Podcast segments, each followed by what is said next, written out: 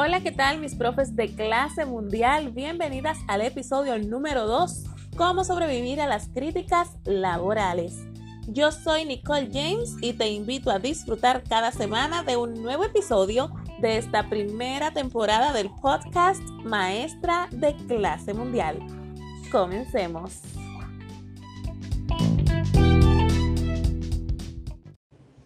Mis profes de clase mundial, ya estamos dentro del episodio número 2 y quiero iniciar con esta frase de William Baker que dice, que nunca os importe lo que las personas piensen de vosotros. Y esta frase me encanta porque en muchas ocasiones otros pueden subestimarnos o sobreestimarnos. Es decir, que en muchas ocasiones están buscando más de lo que nosotros estamos dispuestos a dar o están pensando que estamos dando menos o perciben menos cuando en realidad nosotros estamos dando más y realmente esto encierra el hecho de que debemos tener siempre presente y creer en lo que nosotros, en quienes somos y en qué estamos entregando. Es importante saber que tendemos como seres humanos a encontrar defectos antes que pronunciar elogios y eso es lo que hace que en muchas ocasiones se den las críticas en el entorno laboral y familiar. Realmente, a pesar de que hemos escuchado en infinidad de veces que no debemos juzgar un libro por su portada, los primeros 30 segundos siguen siendo la clave para generar una primera impresión saludable o desagradable. Y es por esto que antes de pasar al tema central, quiero compartir con cada una de ustedes tres aspectos importantes a tener en cuenta para generar una, una buena primera impresión. Lo primero que debes hacer es crear una imagen de éxito y cuando hablo de crear una imagen de éxito, estoy hablando precisamente de tu personalidad, no necesariamente del tema de uñas, pelo, ropa, cabello. Esto es importante, claro que sí. Ahora bien, en este momento me estoy refiriendo a la imagen de éxito de tu personalidad. ¿Cómo estás proyectándote ante los demás? ¿Cómo es la calidez de tu voz? ¿Cuáles son los ademanes que estás utilizando? Cuáles son tus gestos cuando conoces una nueva persona. Todos estos pequeños, pequeños, uh, estas pequeñas acciones determinan mucho cómo nos perciben los demás. Y dicen algunos estudios, citan que incluso los 10 primeros segundos son los 10 más importantes para la primera impresión. Otro aspecto importante a tener en cuenta es mostrar el interés por los demás. Un, estudio científico muestra que nos, como seres humanos, nos interesamos 100 veces más por nuestros propios asuntos que por los de los demás.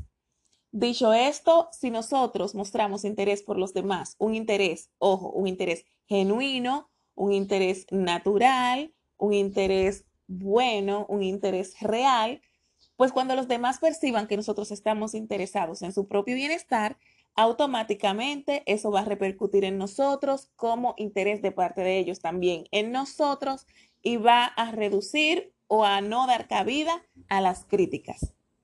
Finalmente, un punto importante es comunicar de manera no verbal en una manera apropiada.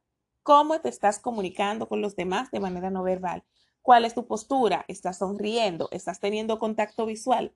Estos tres últimos puntos son imprescindibles para generar una buena primera impresión, comunicando de manera no verbal, hombros, hombros atrás, pecho erguido, una sonrisa cálida. Ahora con el tema de las mascarillas, la sonrisa puede ser un poquito escasa, pero a pesar de las mascarillas, cuando nosotros hablamos con una sonrisa en los labios, nuestra voz suena de una manera más cálida, más relajada y más amigable. Por eso te invito a que a pesar de las mascarillas, sonrías. El contacto visual también es bien importante porque le dice a la persona, te estoy poniendo atención, te estoy observando, te estoy mirando. O sea, no te estoy hablando y estoy mirando el celular, sino que estoy viendo quién es la persona con quien me estoy comunicando. Y el contacto visual es muy importante desde el principio de todos los tiempos y ahora muchísimo más con el tema del uso de las mascarillas por la pandemia y que debemos pues tener contacto visual con las personas. Ahora bien, vamos al tema central. ¿Cuáles son los tres consejos que les he traído para lidiar con las críticas laborales? Empecemos sin más de inmediato. El punto número uno es confiar en ti misma. Sí, necesitas tener confianza porque la confianza es parte de la autoestima Y aunque muchas veces decimos, ah, sí, yo confío en mí, yo confío en mí, es más la palabra confianza dentro de nuestro vocabulario que realmente las acciones que denotan confianza en nosotras mismas. Cuando estamos pensando, ay, yo debía hacer esto o, ups, yo tenía que hacer aquello, eso muestra un nivel de desconfianza en nuestras decisiones.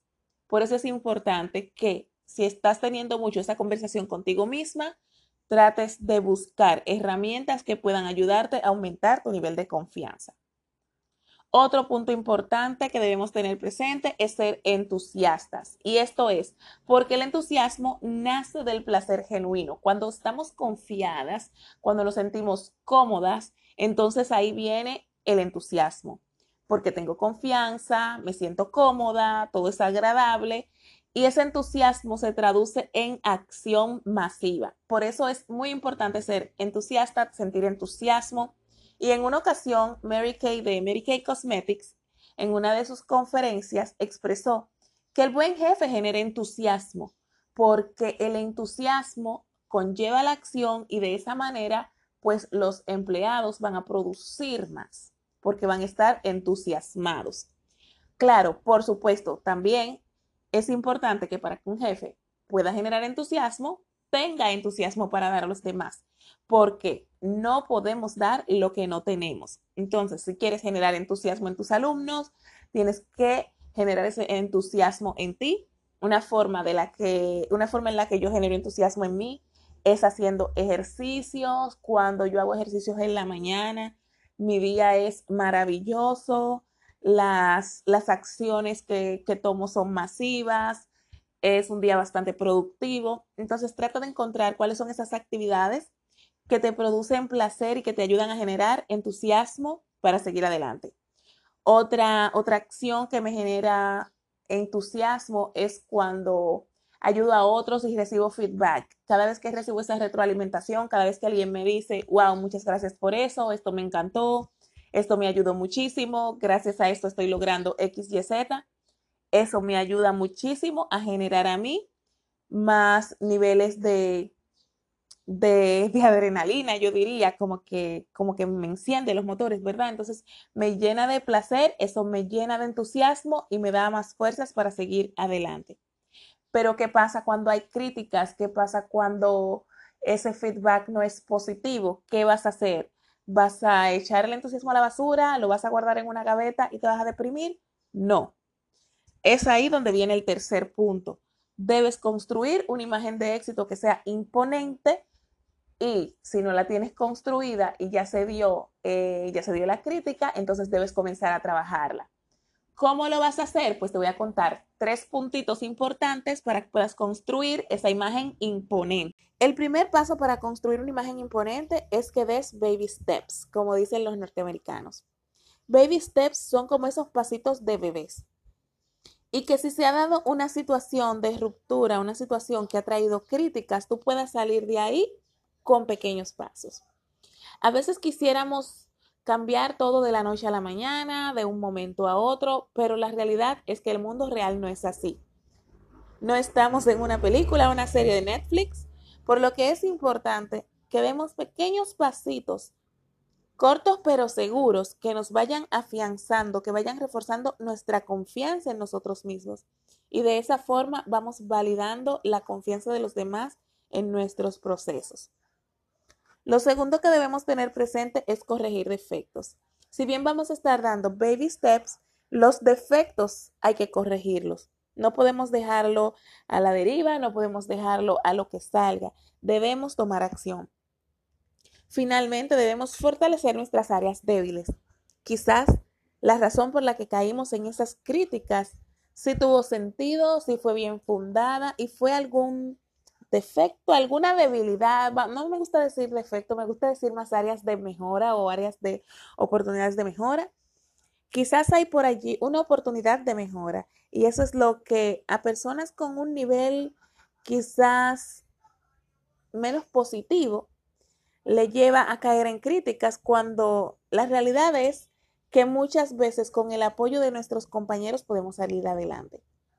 Entonces, finalmente, este es el, consejo que les dejo, fortalecer las áreas débiles, Nuestras áreas débiles muchas veces las podemos fortalecer con desarrollo profesional, con entrenamientos, con talleres, con mentoría, atendiendo a sesiones de coaching, entendiendo que tenemos algo que necesitamos mejorar, aceptando nuestra realidad y buscando ayuda.